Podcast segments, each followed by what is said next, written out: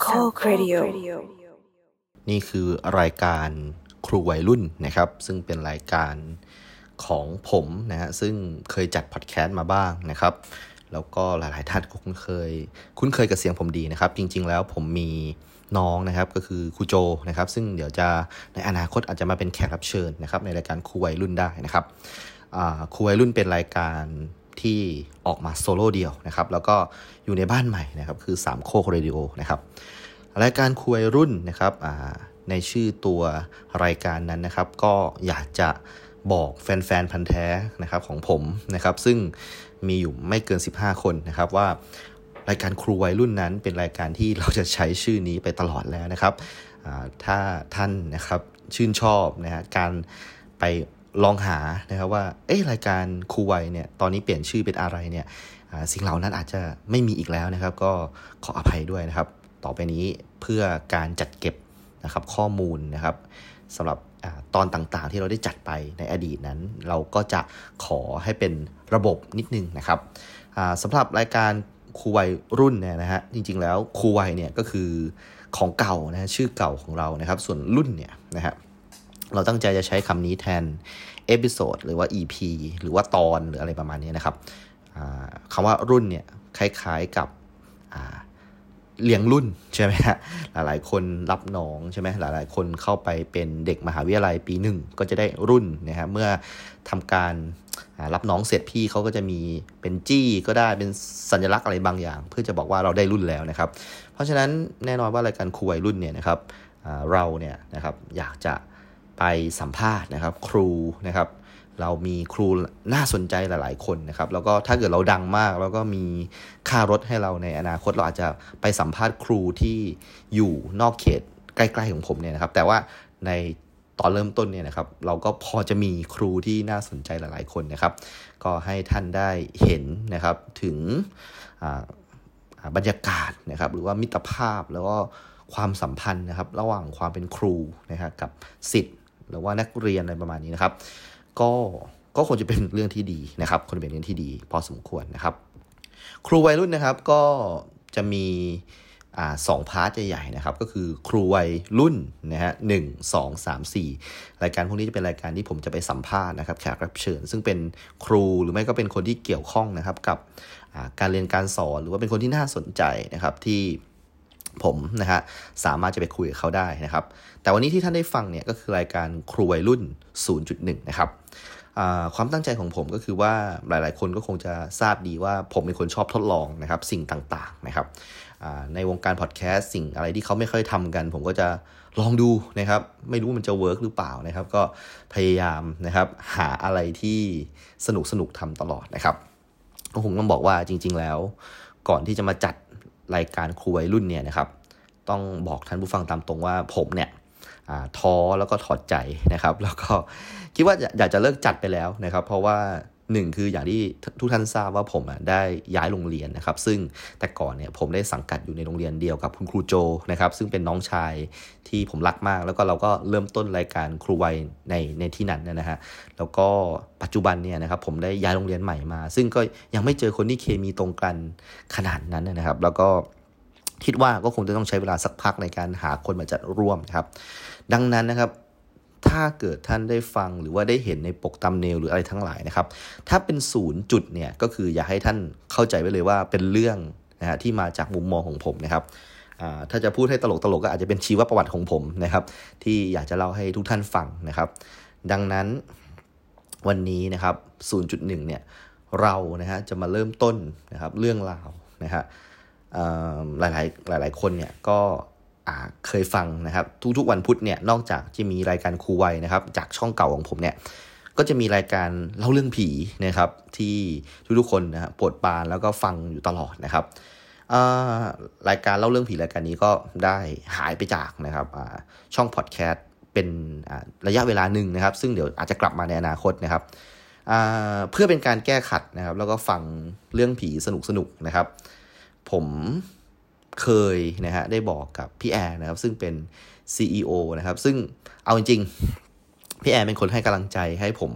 กลับมาจัดพอดแคสต์อีกครั้งนะครับ เอาอย่างที่บอกเมื่อกี้บอกว่าจะเลิกละนะครับ ด้วยด้วยความที่ว่าครูโจไม่อยู่นะครับ แล้วก็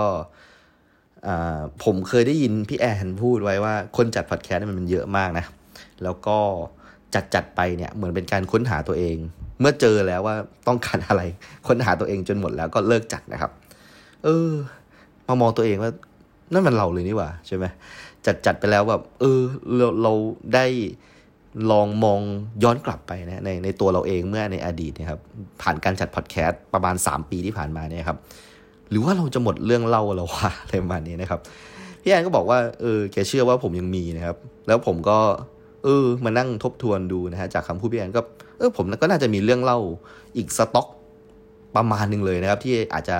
ทำ พอดแคสต์ได้อีกสักระยะหนึ่งนะครับ ก็อย่างที่บอกว่าเรานะครับรายการครูไวเนี่ยจะมีสโลแกนก็คือว่าเราอยากจะให้ทุกตอนเป็นตอนสุดท้ายนะครับ ก็คือว่าเราไม่รู้ว่าในอนาคตเนี่ยเราจะได้จัดอีกหรือเปล่า เพราะว่าเราอาจจะไม่ไม่มีมุกอะไรแล้วนะครับ แต่ว่านี่แหละเพิ่งมาสามโคกเขาเพิ่งต้อนรับเราเป็นสมาชิกใหม่ คงคงไม่ได้เลิกเทปหน้าแน่ๆนะครับ ก็อยากจะนะครับให้ติดตามฟังกันต่อไปนะครับ เอาละเนาะอารัมพบทมาเยอะละ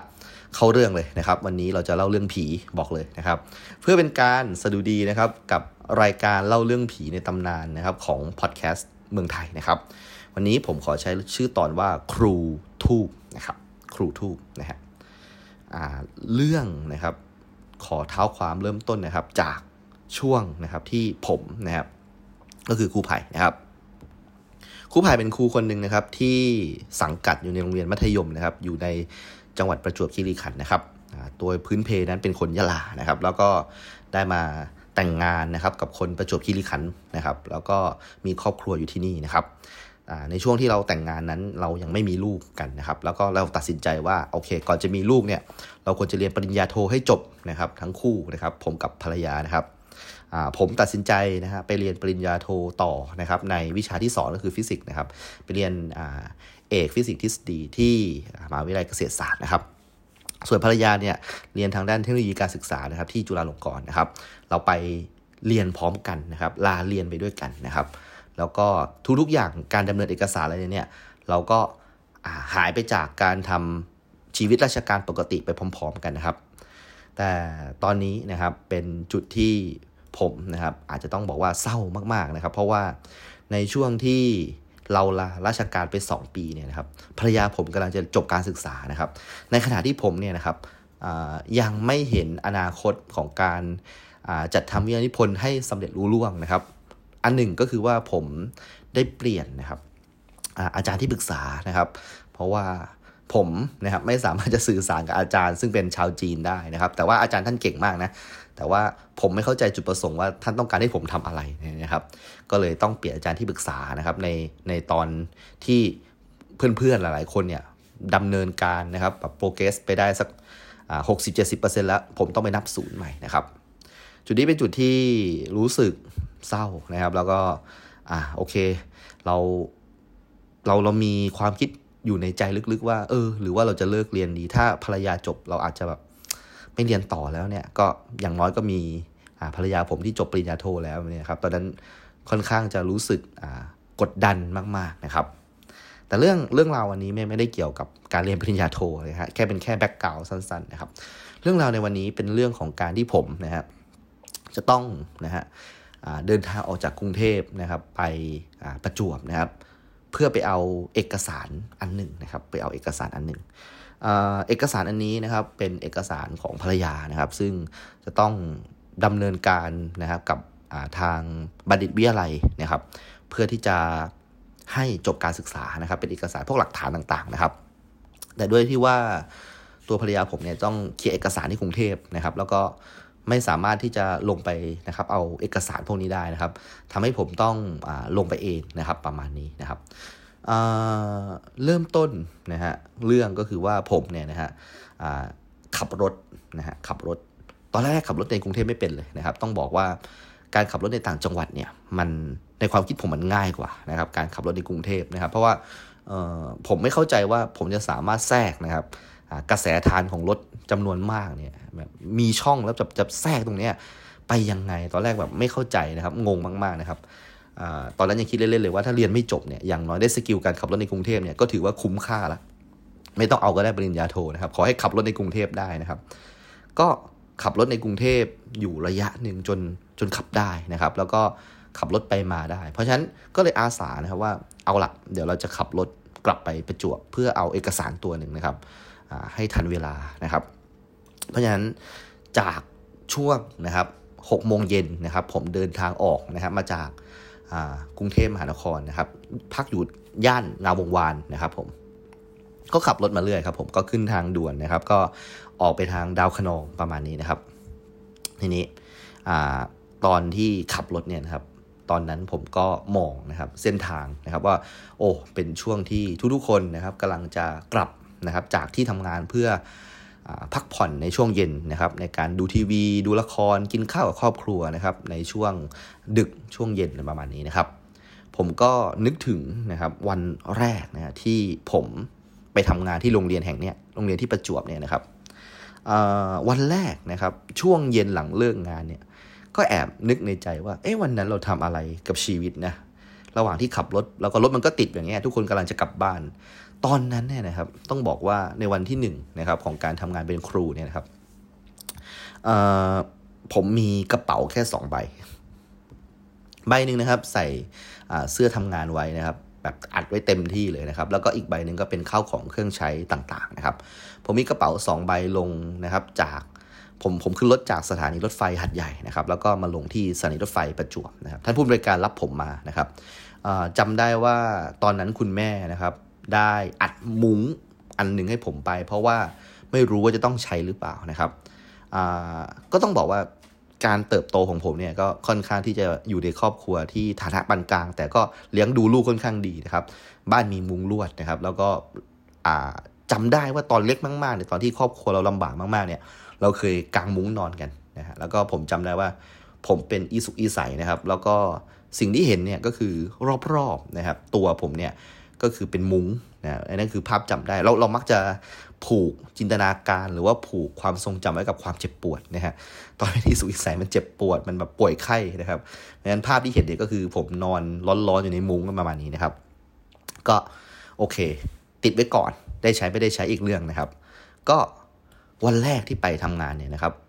แทนที่จะได้แบบไปเรียนรู้ระบบหรืออะไรก็ตามแต่นะครับวันแรกผมสอนเลยนะครับ ราะว่าขาดครูพอดี คุณครูที่สอนวิชานั้นเขาไม่มาโรงเรียนนะครับ ผมก็สอนนะครับ แล้วก็ถึงเวลาก็ไปที่บ้านพักครูนะครับ บ้านพักครูที่จัดเตรียมไว้ให้นะครับ เป็นบ้านพักครูสองชั้นนะครับเป็นบ้านที่มีการเป็นโครงสร้างปูนนะครับ ผสมไม้นะครับ ซึ่งก็เข้าใจว่าเป็นรูปแบบที่ทางกระทรวงศึกษาธิการนะครับ ออกแบบมา่ามันจะเป็นแบบกอแบบขอแบบคอประมาณนี้นะครับ ซึ่งบ้านพักเหล่านี้นะครับก็สร้างมาค่อนข้างนานนะครับ แล้วก็มีการบูรณะบ้างนะครับ ในปีงบประมาณที่เงินเหลือนะครับสำหรับปีที่ผมเข้าไปอยู่บ้านพักเนี่ยเป็นปีงบประมาณที่นานแล้วที่ไม่ได้ซ่อมบ้านนะครับ แล้วก็ค่อนข้างจะมีสภาพที่ผุพังนะครับ ผมเข้าไปในบ้านนะครับ สิ่งที่ผมเห็นครั้งแรกก็คือเป็นพื้นนะฮะสีแดง ซึ่งเทปูนสูงไว้นะครับทราบจากคุณครูคนเก่าที่เคยมาอยู่ที่นี่ว่าเขาอยู่กันเป็นครอบครัวนะครับ แล้วก็น้ำท่วมบ่อยมากนะครับ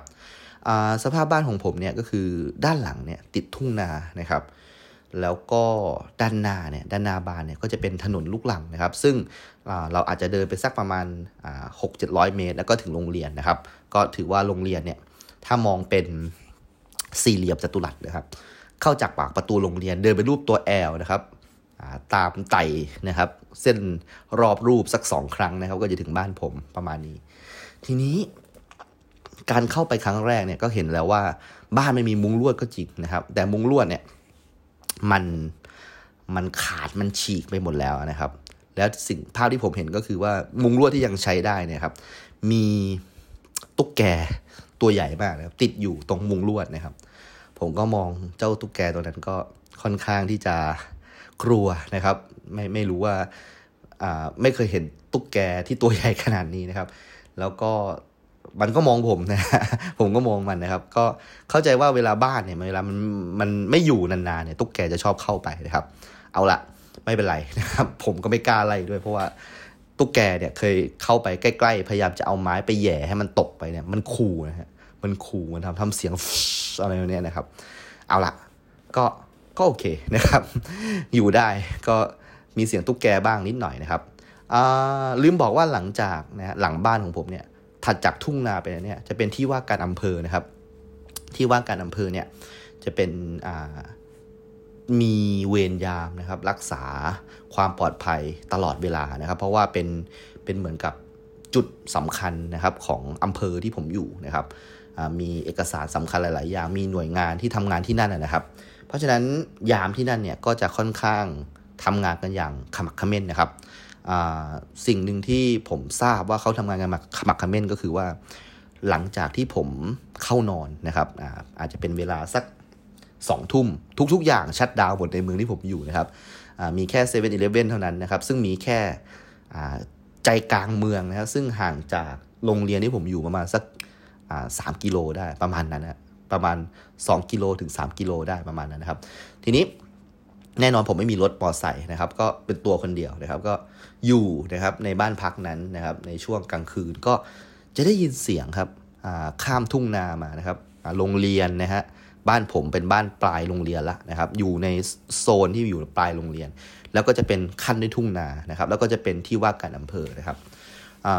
ช่วงกลางคืนผมมักจะได้ยินเสียง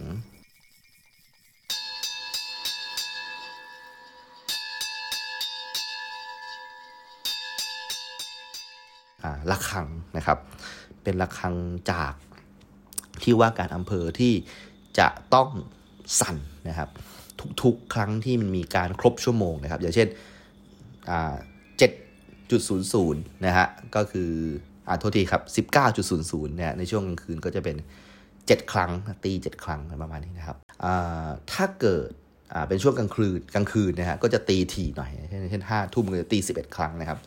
เพราะฉะนั้นตรงนี้น่าจะเป็นระบบการตรวจสอบว่าเฮ้ยยามไม่ได้หลับนะยามทำงานอยู่ประมาณนี้ก็มีการตีระฆังนะครับ ผม ใช้ชีวิตอยู่ในบ้านหลังนี้นะครับ แล้วก็ได้ยินเสียงระฆังทุกๆคืนนะครับและนั่นคือหลาย ๆ คืนต่อจากนั้นครับ ผมกลับมาที่วันแรก เย็นวันแรกของการไปเป็นครูนะครับ ผมไม่มีรถปอไซค์นะครับ แล้วก็ด้วยความที่ว่า ด้วยความที่ว่าก่อนจะเป็นครูเนี่ยนะครับ เคยเป็นคนเมืองมาก่อนนะครับ เคยไปอยู่รามคำแหงมานะครับ เคยไปอยู่มหานครหัดใหญ่ของผมนะครับอชอบนะฮะเดินดูเมืองนะครับอะ ต้องบอกก่อนว่าเมืองที่ผมอยู่เนี่ยเป็นเมืองที่มีถนนนะฮะเพชรเกษมผ่าตัดตรงกลางนะครับ ดังนั้น มันไม่ใช่เมืองที่เหมาะสำหรับการเดินเที่ยวนะครับ ถ้าวัดจากแบบจุดที่ผมอยู่ที่โรงเรียนเนี่ยเพื่อจะไปสู่นะครับ จุดที่เป็นชุมชนเนี่ยนะครับ ก็จะเป็นเส้นทางที่มีรถใหญ่นะครับ มีรถสิบล้อ มีรถพ่วงรถอะไรต่อมีอะไรเต็มไปหมดวิ่งนะฮะตลอดทั้งคืนเลยนะครับ ด้วยความที่ว่าก็ไม่ทราบนะครับว่าภูมิทัศน์ของเมืองนี้เป็นอย่างไร ก็เดินนะฮะเดินเล่น ก็โดนเกือบจะโดนรถเฉียวรถชนตลอดนะครับรถที่เป็นมอไซค์เนี่ยก็ต้องขับให้เร็ว เพราะว่าอยู่บนถนน อยู่บนถนนที่เป็นเหมือนเส้นเลือดใหญ่นะครับของการคมนาคมเนี่ยอย่างเพชรเกษมเนี่ยก็ทุกคนก็ต้องรีบร้อนนะครับในการไปส่งสินค้าอะไรก็ตามแต่นะครับ ในเย็นวันแรกนะครับผมก็เดินนะฮะแล้วก็เดินไปเรื่อยๆนะครับเดินไปเรื่อยๆ ว่าเมื่อไหร่จะถึงตลาดนะครับว่าจะไปซื้อยาสระผมนะครับสิ่งต่างๆ แปรงสีฟันอะไรต่างๆนะครับมีนักเรียนหลายคนที่จำผมได้ว่าเออนี่คือครูใหม่นี่นะครับเขาก็ขับรถนะครับ แล้วก็พยายามจะรับผมขึ้นมอไซค์ประมาณนี้ ผมก็บอกว่าเฮ้ยไม่เป็นไร เดี๋ยวครูเดินดูเมืองครูชิลอะไรประมาณนี้ครับแน่นอนว่า เราเป็นคนวัยรุ่นใช่ไหมเราก็อยากจะแบบ เออ เท่ดีเดินดูเมืองอะไรประมาณนี้นะครับ ไม่ไม่ไม่ไม่รับใครมารับผมขึ้นซ้อนท้ายก็ไม่ไม่ไปเลยนะครับ จนนะครับ น่าสนใจว่ามีมอเตอร์ไซค์คันหนึ่งนะครับ ขับรถมาไอ้ขับมอเตอร์ไซค์มานะครับ แล้วก็มองเห็น เฮ้ยไพบอกอ้านะครับ คนนี้คือเพื่อนผมครับเขาชื่อเบิร์ดครับ เขาเรียนมหาวิทยาลัยสงขลานครินทร์มาร่วมกับผมนะครับ ก็คือเขาเรียนเอกคอมพิวเตอร์นะครับ แต่ผมเนี่ยเรียนเอกฟิสิกส์นะครับ แล้วก็คุยกันว่าอ้าวคือคือผมเนี่ยมีภาพจำว่าคนเรียน ม.อ. เนี่ยนะฮะต้องเป็นคนใต้หมดนะครับ ผมลืมไปว่าประจวบนี่มันก็ติดภาคใต้ด้วยว่าเออไม่ไม่เคยนึกมาก่อนเลยว่าผมมีเพื่อนอยู่ประจวบด้วยนะครับ ก็เลยคุยกันว่าเฮ้ยเบิร์ดนายมาทำอะไรที่นี่วะเพื่อนก็บอกว่าอ๋อพ่อเราเปิดร้านมอเตอร์ไซค์อยู่ที่นี่พ่อเราขายมอเตอร์ไซค์คนนี้ อ๋อเหรอ ถึงว่าตอนสมัยเรียนเนี่ยไอ้เบิร์ดเนี่ยมันชอบเอามอเตอร์ไซค์รุ่นที่เทพที่สุดนะครับไปไปในคณะนะครับแล้วก็ขับแบบเอามอเตอร์ไซค์รุ่นรุ่นที่ผมแบบกำลังจินตนาการของเบิร์ดเนี่ยก็คือเป็นเหมือนกับเจ็ตสกีนะครับใหญ่ๆแบบนั้นเนี่ยแล้วก็ผมก็ซ้อนในเบิร์ดบ่อยมากตอนที่เรียนที่ ม.อ. นะครับ แล้วก็เจอเบิร์ดอีกครั้งหนึ่งที่ที่เมืองแห่งเนี้ยหลังจากที่เราไม่เจอกันมาสักสักสี่ห้าปีได้นะครับ เบิร์ดก็บอกว่า อืมเนี่ย ขึ้นมาสิ เดี๋ยว พาไปในชุมชนพาไปในเมืองนะครับเบิร์ดก็น่ารักครับเบิร์ดเป็นเพื่อนที่ดีมาก แล้วก็พาผมนะไปกินหมูกระทะนะครับ นั่นคือมื้อแรกนะครับในในเมืองแห่งนี้นะครับผมก็ก็ดีใจมากๆนะครับก็คุยสารทุกข์สุกดิบกันนะครับว่าเมืองนี้เป็น background เป็นยังไงนะครับ เด็กเป็นยังไงนะครับ ชุมชนเป็นยังไง แล้วเราจะต้องวางตัวยังไง แล้วก็ใช้ชีวิตยังไงนะครับ ก็เป็น ความรู้ที่ดีมากสำหรับการทำงานในวันแรกนะครับผมนะครับก็กินนะครับกับเบิร์ดเสร็จเบิร์ดเลี้ยงเลยนะครับ มาวันแรกถือว่าเป็นเจ้าบ้านที่ดีมากนะครับ เลี้ยงหมูกระทะผมนะครับแล้วเบิร์ดก็บอกว่าที่บ้านมีทีวีไหมล่ะบอกไม่มีหรอกเบิร์ดเรามาประจวบเนี่ยเราก็ใช้กระเป๋าสองใบแค่นั้นแหละนะครับ แล้วก็มีแค่มุ้งอะ่ะกับกระหมอนเลยมาเนี่ยนะครับเดี๋ยวเราค่อยค่อยไปซื้อแล้วกันพรุ่งนี้เดี๋ยวคงจะติดรถคุณครู สักคนหนึ่งนะครับ ที่เขามีรถยนต์พาไปในเมืองได้ประมาณนี้นะครับเบิร์ก็บอกว่าเอางี้มาเดี๋ยวไปเอาวิทยุวิทยุที่บ้านเราเราบ้านเราไม่ฟังแล้ววิทยุอะก็อย่างน้อยก็ฟังเพลงประมาณนี้นะครับเอาคุณต้องบอกว่าผมเนี่ยเรื่องเพลงเนี่ยมันเป็นเรื่องเรื่องใหญ่นะเป็นเด็กแฟตมาก่อนสมัยก่อนนะครับ ฟังเพลงแบบอินดี้ประมาณนี้นะอยู่ดีๆให้กลับมาฟังแบบวิทยุอสมทเนี่ยฮะก็ ไม่ไม่ค่อยไม่ค่อยจำเป็นเท่าไหร่มั้งเลยเนี่ยแต่ว่าก็ไม่อยากจะขัดน้ำใจเบิร์ดนะครับ เบิร์ดก็ให้วิทยุมาเครื่องหนึ่งนะครับ ซึ่งเหมือนจะเป็นวิทยุที่เล่นซีดีได้ด้วยนะ ก็ค่อนข้างแจ๋วพอสมควรเลยนะครับ ผมก็มีซีดีติดกระเป๋ามาอยู่บ้างนะครับ ก็ก็ฟังบ้างอะไรประมาณนี้นะครับ ก็เป็นความบันเทิงเดียวนะครับ ในตอนนั้นในช่วงเวลาสองทุ่มที่ทุกอย่างมืดสนิทหมดแล้วนะครับ ทั้งเมืองอผมก็อยู่ในบ้านพักนะครับ ซึ่งก็เปิดไฟนะครับ เป็นไฟนีออนแล้วก็จะมีแมงเม่าแมงเม่าอะไรเต็มไปหมดเลยนะครับในบ้าน ก็ใช้ชีวิตอยู่ในมุ้งนะครับอตอนแรกในการกางมุ้งเนี่ยก็ค่อนข้างทุรักทุเลนะครับแต่หลังๆก็ก็เริ่มกลางทุกวันมันก็เริ่มเก่งขึ้นประมาณนี้นะครับชีวิตทุกวันนะครับในบ้านพักครูเนี่ยไม่ต่างเลยกับการเข้าค่ายลูกเสือนะครับ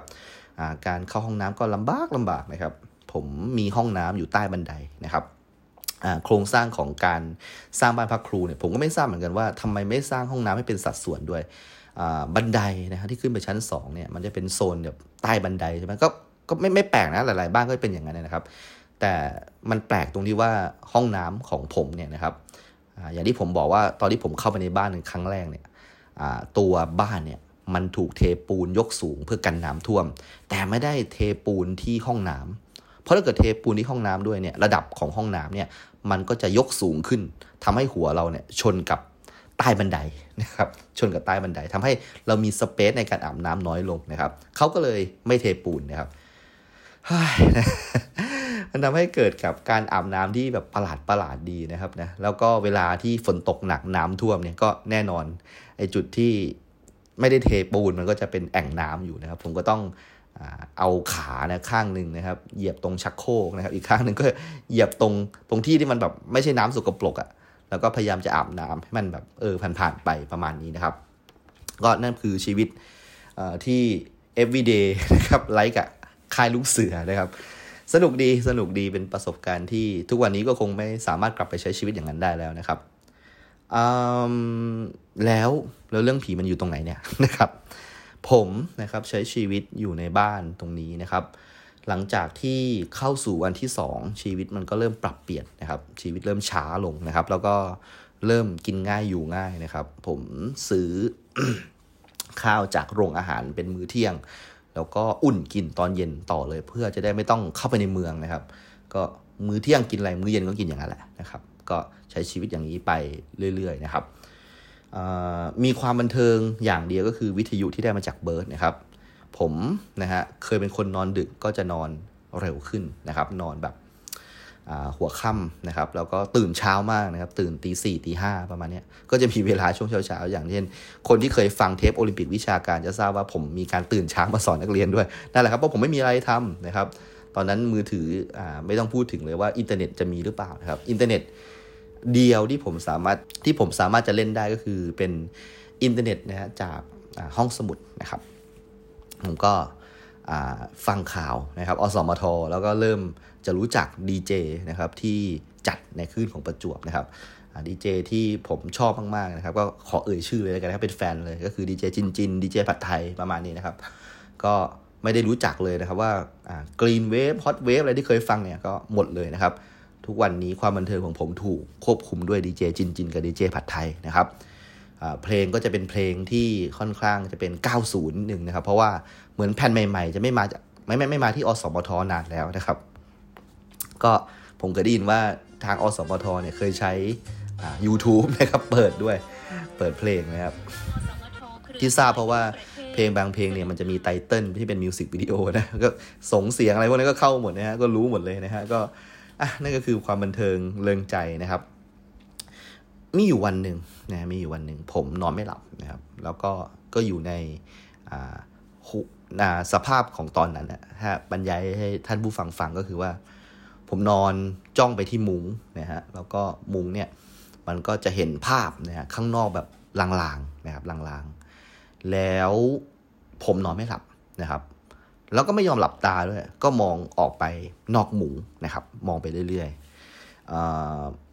ไม่รู้ตอนนั้นคิดอะไรถึงแบบไม่ยอมหลับตานะ ก็เปิดตาดูไปเรื่อย ๆ นะครับ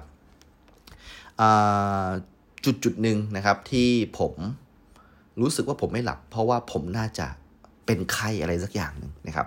มันตัวร้อนแล้วไม่มียากินด้วย แล้วก็เลยรู้สึกไม่ค่อยสบายตัว มีการขั้นเนื้อขั้นตัวนะครับ ผม มองไปรอบๆนะครับ อืมดูไม่รู้ไม่รู้เป็นเพราะเหตุผลอะไร ตอนนั้นเนี่ยเป็นช่วงเวลาที่สถานีวิทยุเนี่ยมันปิดพอดีนะครับ มันปิดพอดี การที่สถานีวิทยุปิดเนี่ยครับเพื่อความเป็นมงคลนะครับ เพราะว่าเป็นสถานีวิทยุต่างจังหวัดเนี่ย มันก็จะมีเสียงพระสวดนะครับ เป็นเสียงพระสวดที่ใช้เวลานะครับ ร่วมร่วม 15 นาทีนะครับก่อนที่จะปิดสถานี แล้วก็ตอนปิดสถานีเนี่ยก็จะเป็นเพลงเป็นเพลงมาร์ชเหมือนเพลงพวกเพลงกองทัพอะไรประมาณนี้นะครับ ผมก็ได้ยินเสียงพระสวด 15 นาที แล้วก็ตาไม่ยอมหลับ แล้วก็มองไปเรื่อยนะครับ มองไปเรื่อยๆนะครับ ถึงจุดนั้นน่ะในใจผมนะ คิดว่าผมต้องเห็นอะไรนอกมุ้งแน่ ๆ เลย เพราะบรรยากาศมันบิวมากนะครับ ผมนอนไม่หลับแล้วก็เป็นไข้นะครับแบบว่า อุณหภูมิในร่างกายเริ่มเริ่มสูงขึ้น และเสียงพระสวดนะครับ และหลังจากนั้นนะครับ มันก็มีเสียง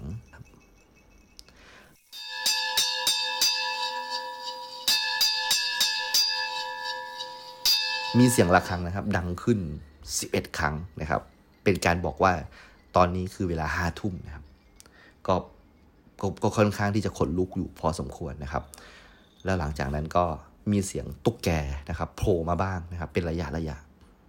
ก็ผ่านคืนนั้นไปโดยไม่มีอะไรนะครับ ไม่ได้เจออะไรนะครับ ก็ขออภัยด้วยที่ทุกท่านอาจจะลุ้นว่าแบบผมจะเจออะไรหรือเปล่า คืนนั้นไม่มีไม่มีไม่ได้เจออะไรนะครับ ก็ตื่นเช้ามานะครับ หลังจากนั้นผมก็เรียนรู้วิธีนะครับ ที่จะดูแลตัวเองถ้าเป็นไข้นะครับ โดยการไปหาคุณหมอนะครับแล้วก็บอกว่าเออในชุมชนที่อยู่เนี่ยมันเป็นชุมชนที่ชื้นนะ แล้วบางทีก็ตอนกลางคืนเนี่ยมันเป็นป่าทั้งนั้นนะครับ ลมมันก็จะเย็นแบบผิดปกตินะครับถ้าเกิดอาจารย์เนี่ยนะครับมีพวกเครื่องห่มกายเนี่ยไม่ดีพอเนี่ยเป็นหวัดเอาได้ง่าย ๆอยู่แล้วนะครับ เพราะว่ามันเป็นป่าทั้งนั้นที่อาจารย์อยู่อะตรงบ้านพักอะนะครับเป็นทุ่งนาซะด้วยลมมันก็แบบพัดมาแรงมากนะครับอ๋อโอเค มีแค่นี้เองนะครับไม่ยากนะครับ ผมก็พยายามไปหาเครื่องป้องกันนะครับ ลมหนาวต่างๆนะครับ เอาละ ถึงเวลาที่จะต้องสร้างมิตรภาพแล้วนะครับ ผมก็เริ่มจะมีเพื่อนนะฮะเป็นนักเรียนนะครับนักเรียนคนนี้เป็นนักเรียนห้องแรกเลยที่ผมบอกว่าผมมาวันแรกแล้วผมก็สอนเลยนะครับนักเรียนคนนี้นะครับก็มานะครับ หาผมที่บ้านพักนะครับ นักเรียนคนนี้นะครับชื่อสมมุติว่าชื่อน้องบอยแล้วนะครับ น้องบอยเนี่ยเป็นเด็กที่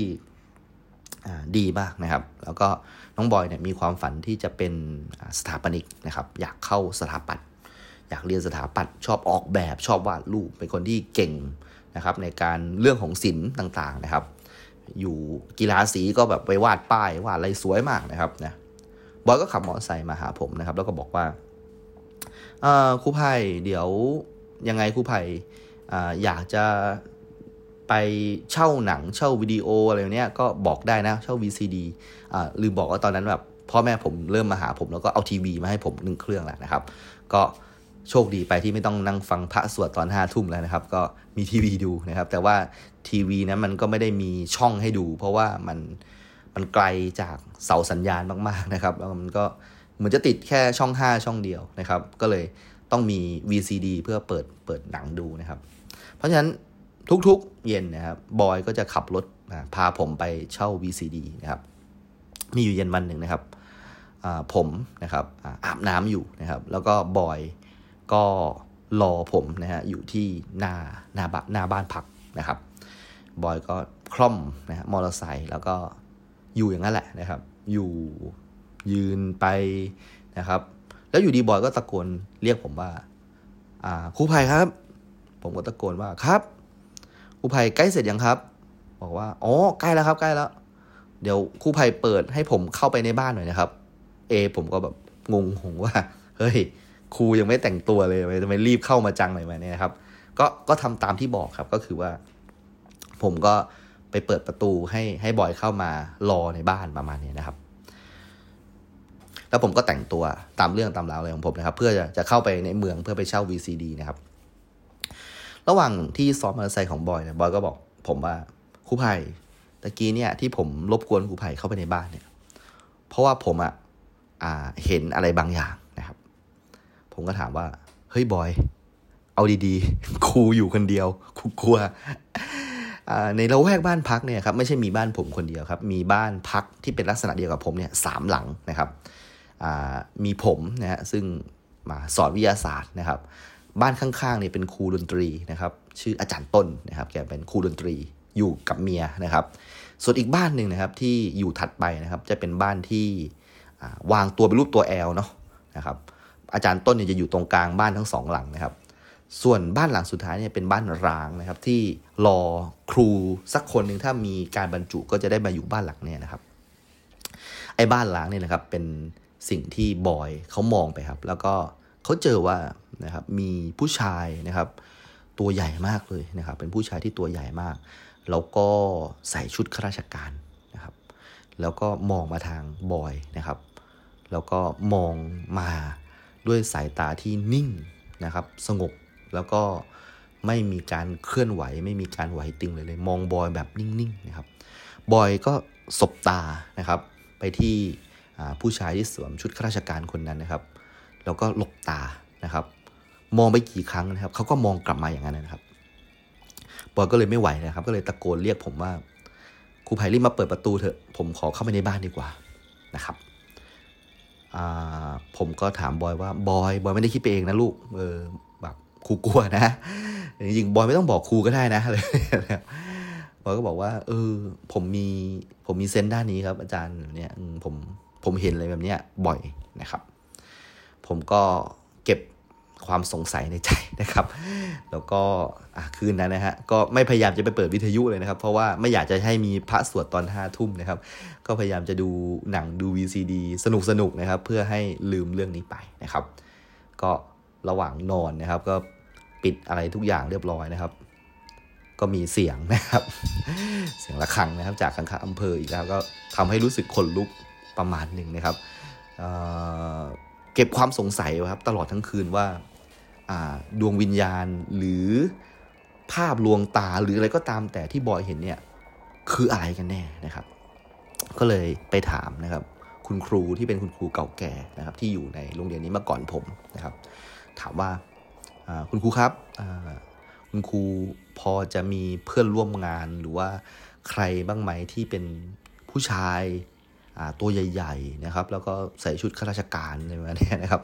คือพอดีลูกศิษย์ เขามาหาผมแล้วเขาก็ก็ก็เจอประมาณนี้นะครับคุณครูเขาก็บอกว่า โอ้ใช่แล้วแหละ สงสัยว่าเป็นท่านแน่นอนนะครับ ก็ขอสงวนนามไว้แล้วกันนะครับ ว่าท่านชื่ออะไรเนี่ยก็ไม่ขอไม่ขอพูดถึงแล้วกัน เพราะว่าท่านเป็นปูชนียบุคคลของโรงเรียนนะครับ แล้วก็ท่านเป็นรองผู้อำนวยการนะครับ แล้วก็เป็นคนที่รักโรงเรียนมากนะครับอยอมลงทุนนะฮะซื้อที่นะครับหลังโรงเรียนเพื่อปลูกบ้านนะครับ แล้วก็รักโรงเรียนแบบเป็นที่สุดเลยเป็นที่สุดเลยนะครับท่านเป็นฝ่ายปกครองด้วยนะครับ แล้วก็ถ้ามีนักเรียนที่ไม่กระทำไม่ไม่กระทำตามกฎของโรงเรียนเนี่ยท่านก็จะแบบใช้ไม้ฟาด ไม้ตีแบบนี้นะครับ แล้วก็เป็นคนที่เป็นเหมือนครูนะครับ ยุคแรกนะครับ ลูกศิษย์ยุคแรก ๆ ของอาจารย์ท่านนี้นะครับ ปัจจุบันก็กลับมาเป็นครูที่โรงเรียนอะไรประมาณนี้ เพราะฉะนั้นทุกคนเนี่ยก็ ก็จะนับถือท่านเป็นเหมือนครูของครูอีกทีหนึ่งประมาณนี้นะครับ ท่านอาจารย์ท่านนี้เนี่ยรักโรงเรียนสุด ๆ เลยนะครับ แล้วท่านก็ดูแลสุขภาพดีมากนะครับ ท่านจะมีการวิ่งนะจ็อกกิ้งทุกๆวันเลยนะครับในโรงเรียนนะครับ แล้วก็วิ่งวิ่งวิ่งเพื่อให้แบบร่างกายของท่านเนี่ยครับยังยังหนุ่มอยู่เสมอ เพราะว่าต้องไปลบกับพวกเด็กๆที่มันเฟี้ยวเฟี้ยวนะครับเฮียวเฮียวอะไรเนี่ยนะครับ ท่านเป็นฝ่ายปกครองนะครับ ถึงจุดหนึ่งนะครับท่าน วิ่งออกกำลังกายนะครับในในโซนหมู่บ้านพักครูนะครับ แล้วท่านก็มาล้มนะครับลงหน้าบ้านผม ในขณะที่ท่านมีชีวิตอะนะแล้วท่านก็หัวใจวายนะครับตายหน้าบ้านผมพอดีเลยนะครับท่านอาจารย์ท่านนี้ก็เสียชีวิตนะครับตรงนั้นเลยนะครับ ก็ก็ทำให้ครูนะครับที่เป็นครูผู้ใหญ่ ก็คงจะบอกว่าเขาคงมาดูแลแล้วแหละนะครับ เราเพิ่งมาวันแรกนะครับ มาดูว่าขาดเหลืออะไรไหมนะครับ ต้องการอะไรไหมเลยนะครับด้วยความที่เป็นครูเก่าแก่แล้วก็รักลงเห็นมากนะครับ ก็คงจะมีจิตผูกพันนะครับ ไม่ยอมไปไหนประมาณนี้นะครับ ก็นั่นก็คือจุดเริ่มต้นนะครับที่ผมนะฮะได้ พบเจอนะกับสิ่งลี้ลับที่อยู่ในโรงเรียนนะครับ ทีนี้การใช้ชีวิตนะครับในโรงเรียนก็จะยากขึ้นนะครับ ผมไม่กล้าที่จะกลับนะครับมาบ้านพักนะครับในยามวิกาลอีกแล้วนะครับ ก็อาจจะกลับไป6กโมงแล้วก็ไม่ออกมาอีกเลยประมาณนี้นะครับ ให้มีแสงสุดท้ายสักนิดหนึ่งนะครับ แล้วพอแสงมันมืดทุกอย่างมืดนะครับ ลมเย็นมันพัดมาที่หน้าต่างนะครับ ก็กางมุ้งนอนนะครับ ชีวิตก็เป็นอย่างนี้นะครับ ทีนี้ นะครับ ผมก็ยังไม่เคยเจอจริง ๆ นะครับ กับตาของตัวเองนะครับ ก็นอกจากที่บอยได้เห็นแล้วว่ามี แต่ว่าเอากับตัวเองเนี่ยก็ก็ยังไม่เคยเจอนะครับ ก็ยังอยู่นะครับใช้ชีวิตแบบปกตินะครับ จนผมนะครับนั่งนึกนึกดูนะครับว่า โอ้นะฮะตอนนี้เนี่ยผมเนี่ยครับได้ขับรถนะฮะมาถึงแม่กลองละมหาชัยนะครับ ผมเพลินมากเลยนั่งนึกเรื่องนี้นะครับ ขับรถมาแบบ เฮ้ย ตอนนี้แม่กลองแล้วนี่หว่านะครับ เออว่ะตอนนี้ก็แดดนะครับ ที่เป็นแดดยามเย็นก็หายไปหมดแล้วนะครับ เข้าสู่ความมืดมิดนะครับ ถึงแม่กลองนะฮะถึงมหาชัยนะครับ ผมก็นั่งนึกไปต่อว่า เออเรื่องที่เราให้ท่านฟังไปตะกี้เนี่ย คือเรื่องที่ผมนึกนะฮะวันที่ผมไปเอาเอกสารนะครับ ให้ภรรยาเนี่ย เฮ้ยผมไม่เคยเจอจริง ๆ เลยนี่หว่านะครับหรือผมเคยเจอจริง ๆวะนะครับ ก็นั่งนึกไปเรื่อยนะครับ ปรากฏว่าขณะที่กำลังขับผ่านมหาชัยนะครับ ผมก็นึกได้ว่าเฮ้ยผ่านวัดวัดหนึ่งนะครับ ก็เห็นพระนะครับที่อยู่ในวัดเนี่ยนะครับ เป็นภาพโปสเตอร์ไวนิลนะครับ ที่อยู่หน้าวัดนะครับ เป็นพระกำลังนั่งสมาธิแล้วก็ปักกลดนะครับ โอ้ มันทำให้ผมนึกถึงนะฮะ ค่ายค่ายหนึ่งนะฮะที่ทางโรงเรียนเคยจัดนะเป็นค่ายพุทธบุตรนะครับ ซึ่งมีการปักกฎนะครับนอนกันอ่าไม่ใช่นอนสิ ปักกฎนั่งสมาธิกันในโรงเรียนนะครับ ซึ่งเป็นเวลาที่ผมอยู่โรงเรียนนะครับ ในยุคแรก ๆ นั่นแหละนะครับ ก่อนที่ผมจะมาลาศึกษาต่อนะครับ ผมก็นึกถึงวันที่ผมนั่งสมาธิกับนักเรียนนะครับ มีการปักกฎนะฮะแล้วก็ จำได้ว่ามีวิทยากรเป็นพระนะครับ อาจารย์ท่านหนึ่งนะซึ่งเป็นท่านเป็นพระที่มาจากสายวัดป่านะครับ แล้วก็เคยปลีกวิเวกนะครับ เคยไปอยู่ป่าชงป่าช้าอะไรมาแบบเชี่ยวชาญนะครับ แล้วก็มาเป็นวิทยากรค่ายพุทธบุตรของโรงเรียนผมเนี่ยค่อนข้างจริงจังนะครับ เพราะว่าต้องบอกอย่างนี้ว่าการที่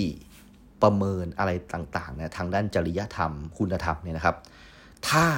เรานะครับมี ภาพนักเรียนใส่ชุดขาวนั่งสมาธิเนี่ยครับกรรมการแทบจะไม่ต้องถามอะไรต่อเลยนะครับ คือมันชัดเจนมากๆนะครับ แล้วเราจำเป็นจะต้องมีสิ่งเหล่านี้ เพราะว่าโรงเรียนเรานั้นเป็นโรงเรียนที่จะตีกันบ่อยนะครับ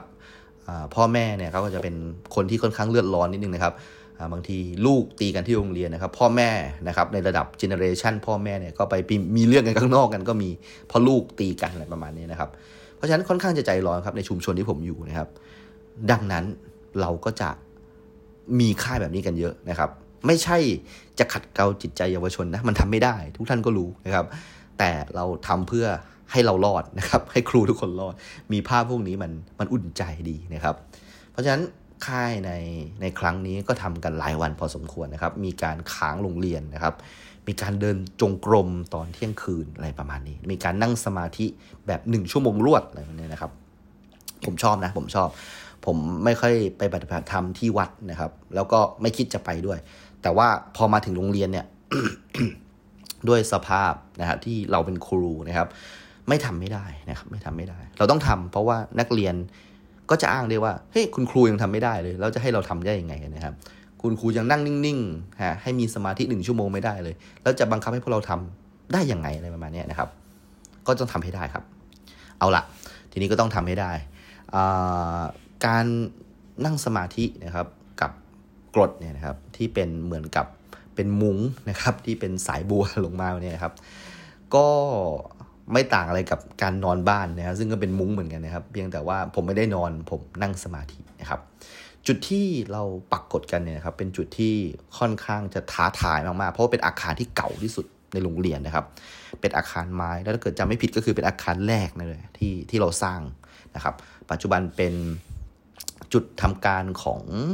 ห้องสังคมด้วยนะครับฉะนั้นห้องสังคมก็ไม่ต้องห่วงว่าสังคมศึกษาเนี่ยมีแผนกที่เป็นเกี่ยวกับพระพุทธศาสนาอยู่แล้วนะครับฉะนั้นจะมีห้องเป็นห้องพระนะครับห้องศักดิ์สิทธิ์อะไรอย่างนั้นอยู่แล้วนะครับ แล้วก็เป็นตึกที่ดูขลังด้วยนะครับ เราปักกดกันหน้าอาคารนั้นเลยนะครับ อาคาร 2 เราปักกดกันตรงนั้นเลยนะครับ ก็หลังจากที่เสร็จนะฮะกิจกรรมทำวัดอะไรสักอย่างเนี่ยกลางคืนเลยประมาณนี้นะครับ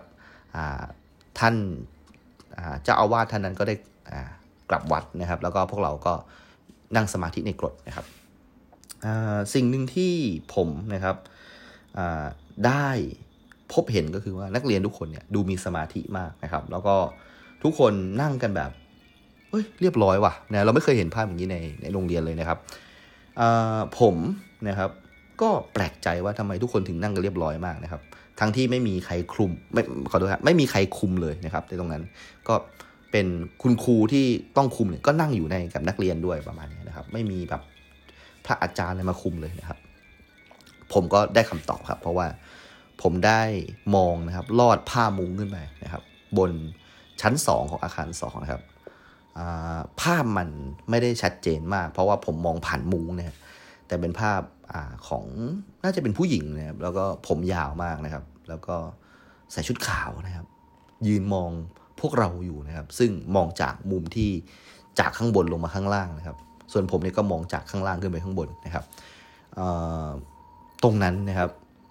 ก็เป็นเหตุผลนะครับที่ทำให้ทุกคนนั่งกันนิ่งเลย ผมเชื่อว่าไม่ใช่ผมคนเดียวที่ที่เห็นนะครับ ก็ก็ภาพนั้นก็เป็นภาพที่ ค้างและติดตามากๆนะครับทุกอย่างดูนิ่งไปหมดเลย รวมถึงนะครับหญิงสาวในชุดขาวคนนั้นด้วยนะครับ ไม่มีเสียงไม่มีอะไรนะทุกอย่างเป็นเหมือนกับอ่าถ้าเกิดสมมุติจะมีใครเอาแบบสแตนดี้ไปวางไว้นะครับ แล้วก็ทำให้เราหลอนเล่นๆเนี่ยก็อารมณ์ประมาณนั้นแหละนะครับ หลังจากนั้นทุกคนก็นั่งกันต่อจนมีเสียงสัญญาณว่าโอเค ถึงเวลาเดี๋ยวเราแยกย้ายไปนอนนะครับ หลังจากนั้นทุกคนก็ยังเงียบกันอยู่ครับ จนถึงที่นอนแล้วก็มานั่งคุยกันว่า ได้เห็นไหม ได้เห็นผู้หญิง ผมยาวที่ใส่ชุดขาวคนนั้นไหม ทุกคนตอบมาเหมือนกันเลยว่า เห็นนะครับ เห็นนะครับ อาจจะเป็นไปได้ว่าเธอนะครับได้มามันเอาไงเดียนะครับ เธออาจจะมาดูกิจกรรมนะฮะของโรงเรียนนะครับ เพราะว่าถ้ามันมีมิติอะไรแบบนี้จริงนะครับ ก็คือ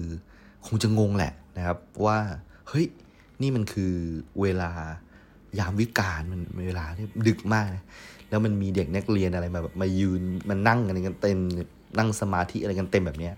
มันผิดปกติจากวันทั่วๆไปนะครับ ที่เธออาจจะแบบใช้ชีวิตอยู่ในตึกนี้อยู่แล้วนะครับเธอก็เลยมายืนดูนิ่งๆนะครับคิดคิดตามไปนะก็เธออาจจะไม่ไม่ไม่รู้ด้วยซ้ำว่าคนทั้งคณะนั่งสมาธิเนี่ยเห็นเธอเหมือนกันประมาณนี้นะครับ นั่นก็คือสิ่งที่เรานะครับได้เจอในค่ายพุทธบุตรนะครับ โอ้นะฮะรู้สึกภูมิใจนิดๆว่า เออเฮ้ยชีวิตหนึ่งเคยเห็นผีแล้วว่ะนะครับ เคยเห็นดวงวิญญาณแล้วว่ะพอคิดถึงสิ่งนั้นขึ้นมานะครับ ก็ขับรถถึงเพชรบุรีแล้วนะครับ ตอนที่เข้าถึงเพชรบุรีเนี่ยนะครับ ก็จะจำได้ว่าเพชรบุรีคือเป็นสถานที่ที่พวกเราชาวประจวบชอบ ขับรถมานะครับ โดยเฉพาะบิ๊กซีเพชรบุรี ซึ่งเป็นความเจริญสูงสุดนะฮะในในขณะนั้นนะฮะคือใครจะมาจับจ่ายซื้อของอย่างเช่นผมเนี่ยต้องมาตัดเครื่องแบบมาซื้อเครื่องแบบมาซื้อพวกเข็มพวกอะไรที่เป็นข้าราชการเนี่ยนะครับ ก็ต้องนั่งรถจากประจวบมาที่บิ๊กซีเพชรบุรีนะครับ ผมขับรถถึงบิ๊กซีเพชรบุรีแล้วนะครับ จุดนี้ทำให้เราทราบว่าอีกหนึ่งชั่วโมงนะครับ ผมก็จะน่าจะถึงโรงเรียนละ น่าจะถึงโรงเรียนละนะครับ ก็ขับรถไปเรื่อยๆเรื่อยๆนะครับ ก็นั่งนึกเรื่องดวงวิญญาณอะไรไปเรื่อยๆนะครับ ตอนนั้นนะฮะขับรถถึงประจวบผ่านไปบายพาสนะครับ ตรงบายพาสเนี่ย ผมมองนะครับเข้าไปในมหาวิทยาลัยนะครับ ศิลปากรนะครับ ศิลปากรเนี่ยนอกจากจะเป็นวังท่าพระนะครับ นอกจากจะเป็นที่นครปฐมใช่ไหมฮะวิทยาเขตสนามจันทร์เนี่ย ก็ยังมีศิลปากรนะครับที่ชะอำเพชรบุรีด้วยนะครับซึ่งเป็นทางกลับบ้านของผมเลยนะครับ ผมขับรถนะครับ แล้วก็มองเข้าไปนะครับ ที่วิทยาลัยแห่งนี้นะครับ มันทำให้ผมนึกถึงนักเรียนคนหนึ่งนะครับ นักเรียนคนนี้เป็นนักเรียนที่น่ารักมากนะครับ แล้วก็เรียนวิชาผมได้ได้ค่อนข้างดีนะครับ ตอนนี้เธออยู่ในวิทยาเขตเนี้ยนะครับกำลังเรียนการตลาดหรือคอมพิวเตอร์อะไรสักอย่างเนี่ยนะครับ ผมก็นึกถึงเธอนะครับ แล้วก็ทำให้ นึกถึงเรื่องราวเล็ก ๆ น้อยๆของเธอด้วยนะครับ ก็คือว่าเธอเคยนะครับ เจอประสบการณ์ลี้ลับในโรงเรียนเช่นเดียวกันนะครับเธอใช้ห้องน้ำนะครับ เป็นห้องน้ำหญิงนะครับ ตอนที่เกิดเหตุการณ์เนี่ยต้องเล่าเท้าความก่อนว่า เรามีสนามฟุตบอลซึ่งเป็นสนามหญ้าสองสนามนะครับ ก็คือสนามที่เราใช้เคารพธงชาติเป็นสนามใหญ่แล้วก็สนามเล็กๆนะครับ ซึ่งอยู่ข้างหอประชุมนะครับ มีงบประมาณนะครับจากอบตนะครับเพื่อที่จะสร้างสนามฟุตซอลนะครับและจุดที่จะลงสนามฟุตซอลซึ่งเป็นยางแอสเพลเนี่ยจะอยู่ตรงสนามฟุตบอลที่เป็นสนามเล็กๆ ตรงนี้นะครับ การที่เราไถที่ไถทางนะครับ แล้วก็มีการเปลี่ยนภูมิทัศน์ให้เป็นสนามฟุตซอลเนี่ยก็ต้องขอเจ้าที่เจ้าทางนะครับเป็นปกตินะครับ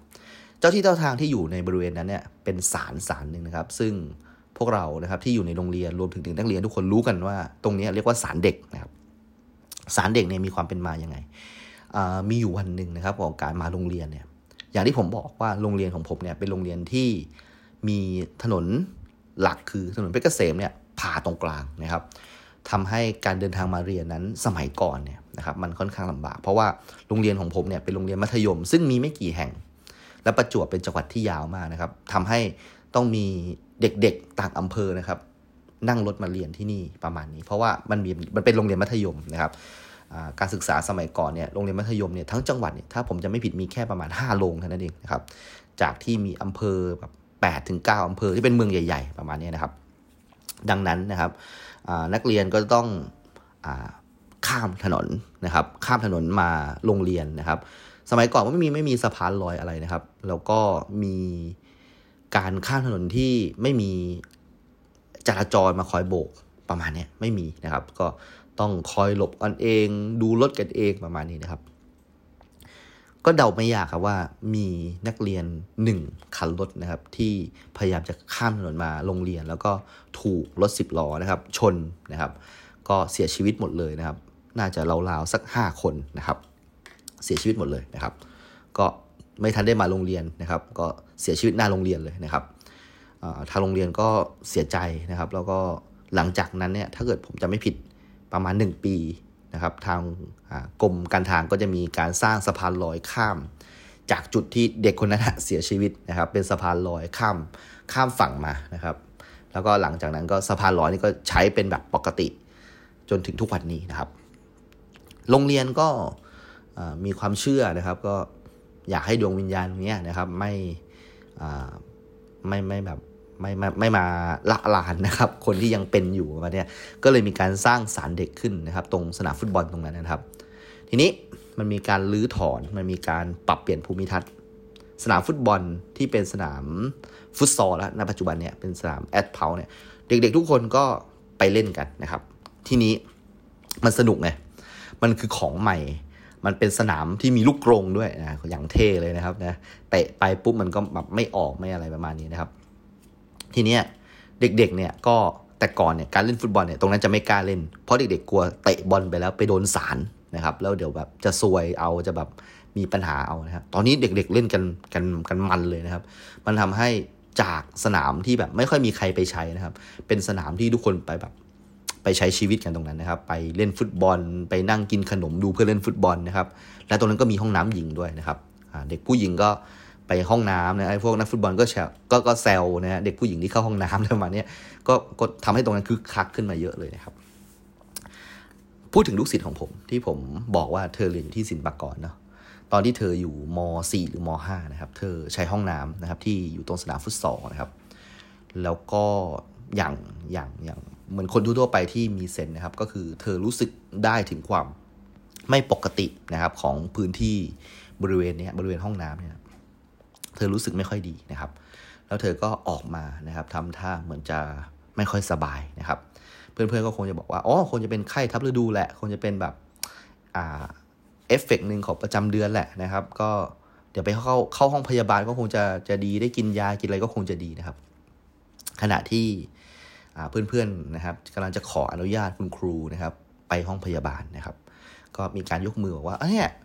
คนนี้เขาป่วยนะ เดี๋ยวหนูพาเพื่อนไปห้องพยาบาลเนี่ยคุณครูก็ไม่ได้ติดใจอะไรนะครับ ก็บอกไปสิเออพาเพื่อนไปนะครับ ระหว่างที่มีการประคองกันนะครับ ระหว่างแบบนักเรียนหญิงสองคนนะครับกำลังเคลื่อนที่ผ่านคุณครูนะครับที่สอนวิชาสังคมนะครับอยู่ดีๆ นักเรียนคนที่รู้สึกไม่สบายตัวครับ ก็กรี๊ดครับผม กรี๊ดในห้องเลยฮะกรี๊ดดังลั่นเลย แล้วกรี๊ดแบบเสียงแบบแสบแก้วหูมาก ผมเนี่ยซึ่งสอนอยู่ข้างๆห้องเนี่ยครับต้องเดินมาดูว่ามันเกิดอะไรขึ้นนะครับ เด็กคนนี้กรี๊ดดังมากนะครับ ก็ก็ก็ทำให้อาจารย์นะสังคมอาจารย์ที่กำลังสอนอยู่เนี่ยน่าเสียเลยครับว่าอะไรเนี่ยมันมีอะไรเกิดขึ้นหรอนะครับ มันไม่รู้ว่าอ่าเธอกรี๊ดทำไม เธอเป็นไข้หรืออะไรยังไงนะครับ หลังจากนั้นนะครับ เมื่อได้พานะครับน้องคนนี้ไปรักษาในห้องพยาบาล กินยงกินยาอะไรเรียบร้อยนะครับ แล้วก็ดีขึ้นนะครับ น้องเขาบอกว่าตั้งแต่เข้าห้องน้ำมาเนี่ย จนไปนอนห้องพยาบาลเนี่ย ช่วงเวลานะครับประมาณสามชั่วโมงที่ที่เกิดขึ้นกับชีวิตเขาเนี่ยเขาจำอะไรไม่ได้เลยเขาจำไม่ได้ซะด้วยซ้ำว่าเขาเข้าไปนั่งเรียนวิชาสังคมนะครับ และเขาจำไม่ได้ซะด้วยซ้ำว่าเขากรีดอ่าแสดงว่า เขาไม่ได้เป็นตัวของตัวเอง กับสิ่งที่เขาก็ทำเลยนะครับ เขากรีดโดยที่เขาไม่รู้ตัวคำถามคือแล้วมันเกิดอะไรขึ้นนะครับ พอไปถามคุณครูสังคมว่า พี่ทำไมเด็กถึงกรีดพี่ ผมถามจริงๆ พี่เขาก็บอกว่า เฮ้ยไผ่อย่าบอกใครนะ พี่เพิ่งไปวัดวัดหนึ่งมา แล้วพี่ไปสักห้าแถวมา คือไอ้ห้าแถวตรงเนี้ย เออ หมอเขาก็ร้องทักนะว่า ให้ ทำตามนะครับบทสวดบทอะไรประมาณนี้นะครับ ซึ่งแน่นอนว่ามันเป็นของมีอาคมนะครับ เพราะฉะนั้นด้วยพลังลี้ลับสองก้อนนะที่มันไปไปปะทะกันหน้าห้องเรียนวิชาสังคมเนี่ยมันทำให้เด็กคนนั้นกรี๊ดโดยไม่รู้ตัวมานะครับ โอ้โหนี่ยไม่รู้เหมือนกันว่าตอนนี้น้องนะฮะยังยังเจอเหตุการณ์ประหลาดประหลาดอย่างนี้หรือเปล่านะครับ แต่น้องเขาเหมือนเป็นคนที่ดวงวิญญาณเข้าไปสิงสู่นะง่ายมากเลยนะครับ แล้วก็ผมก็ยัง จำเสียงกรีดที่ชวนคนหัวลุกนะครับ ชวนชวนให้คนแขนลุก เสียงนั้นได้เสมอเลยนะครับ ก็ผลนะฮะบายพาสพ้นถนนเลี่ยงเมืองนะครับ ที่ไม่ต้องเข้าอัวหิน ผมกำลังจะเข้าสู่ปราณบุรี 300 ยอดนะครับ มันใกล้ถึงโรงเรียนผมแล้วแหละนะครับ จุดประสงค์นะครับของเรื่องนี้ก็คือผมต้องไปเอาเอกสารนะครับในการจบการศึกษาของภรรยานะครับ ตอนนี้ผมกำลังขับรถนะครับเข้าไปในโรงเรียนนะครับ เวลาตอนนั้นประมาณสักน่าจะสามทุ่มครึ่งถึงสี่ทุ่มนะครับ เมื่อถึงหน้าประตูโรงเรียนเนี่ยนะครับ ผมจะไม่สามารถเข้าไปได้ เพราะว่ามันเป็นสถานที่ราชการนะครับ เรานะครับมีระบบเวรยามแบบรัดกลุ่มนะครับ เพราะฉะนั้นสามสี่ทุ่มเนี่ย ยามเขาก็เซฟตัวเองนะครับ ปลอดภัยนะครับ ไม่ไม่ไปเปิดประตูมั่วซั่วนะครับ เพราะว่าชีวิตของยามนั้นก็น่าสงสารนะครับเวลาอยู่ในเมืองนี้เนี่ยพวกวัยรุ่นจิกโกอะไรต่างๆเนี่ยพอเริ่มเมาได้ที่แล้วเนี่ยก็จะมาก่อกวนนะครับที่แรกที่โดนบ่อยๆเลยก็คือเซเว่นนะพนักงงานเซเว่นในกะดึกเนี่ยก็จะเป็นชีวิตไม่ค่อยปลอดภัยนักนะครับ ถ้าเซเว่นนะครับไปก่อกวนไม่สำเร็จเนี่ยก็จะมาก่อกวนยามโรงเรียนนี่แหละนะครับ เพราะว่าย่างเห็นเปิดไฟอยู่นะครับ ก็จะมีคนซัดนะฮะตัวก้อนหินมาบ้างซัดอะไรมาบ้างนะครับทำให้ยามนอนแบบไม่สงบสุขนะครับ ก็ก็เห็นใจยามมาก ๆ เงินเดือนก็ไม่ได้เยอะเลยนะฮะอะผมขับรถไปถึงหน้าประตูนะครับ ปรากฏว่าก็ยามก็คงจะอยู่ในตัว บ้านเล็ก ๆ ของเขานะครับ ที่อยู่หน้าโรงเรียนเป็นป้อมเล็ก ๆ ของเขานะครับ แต่ว่าข้างในก็คือมีครบทุกอย่างมีเตียงนอนมีอะไรครบนะครับผมก็เรียกยามให้เปิดประตูนะครับ ยามก็ดีใจนะครับที่ที่เห็นผม เพราะว่าผมเนี่ยไม่ได้ใช้ชีวิตนะฮะอยู่ที่โรงเรียนนานแล้วนะครับ ถึงจุดนี้ผมก็นั่งคิดนะครับว่า เอ้ยผมกลับมาโรงเรียนครั้งสุดท้ายเมื่อไหร่นะครับเพราะว่าผม ลาศึกษาต่อไปสักระยะหนึ่งแล้วไม่ได้กลับโรงเรียนมาสักพักใหญ่ๆเลยนะครับ ยามเนี่ยแบบยังยิ้มเลยว่าแบบเออครูภัยกลับมาแล้วหรออะไรประมาณนี้นะครับ ผมก็นั่งนึกๆไปว่าอ๋อครั้งสุดท้ายเนี่ยที่ผมกลับมาเนี่ย ผมจำได้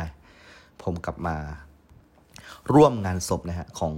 อาจารย์ท่านหนึ่งนะครับ ก็คงต้องบอกว่าอาจารย์ท่านนี้นะครับ เป็นอาจารย์ที่ผมอาจจะไม่ได้สนิทนักนะครับ เพราะว่าอาจารย์ท่านเนี่ยเป็นอาจารย์ที่โรงเรียนอื่นนะครับ แต่ภรรยาของท่านเนี่ยอยู่ในเขตนะครับบ้านพักนะครับที่ผมอยู่นี่แหละนะครับพูดง่ายๆคือว่าอาจารย์ที่เสียเนี่ยเป็น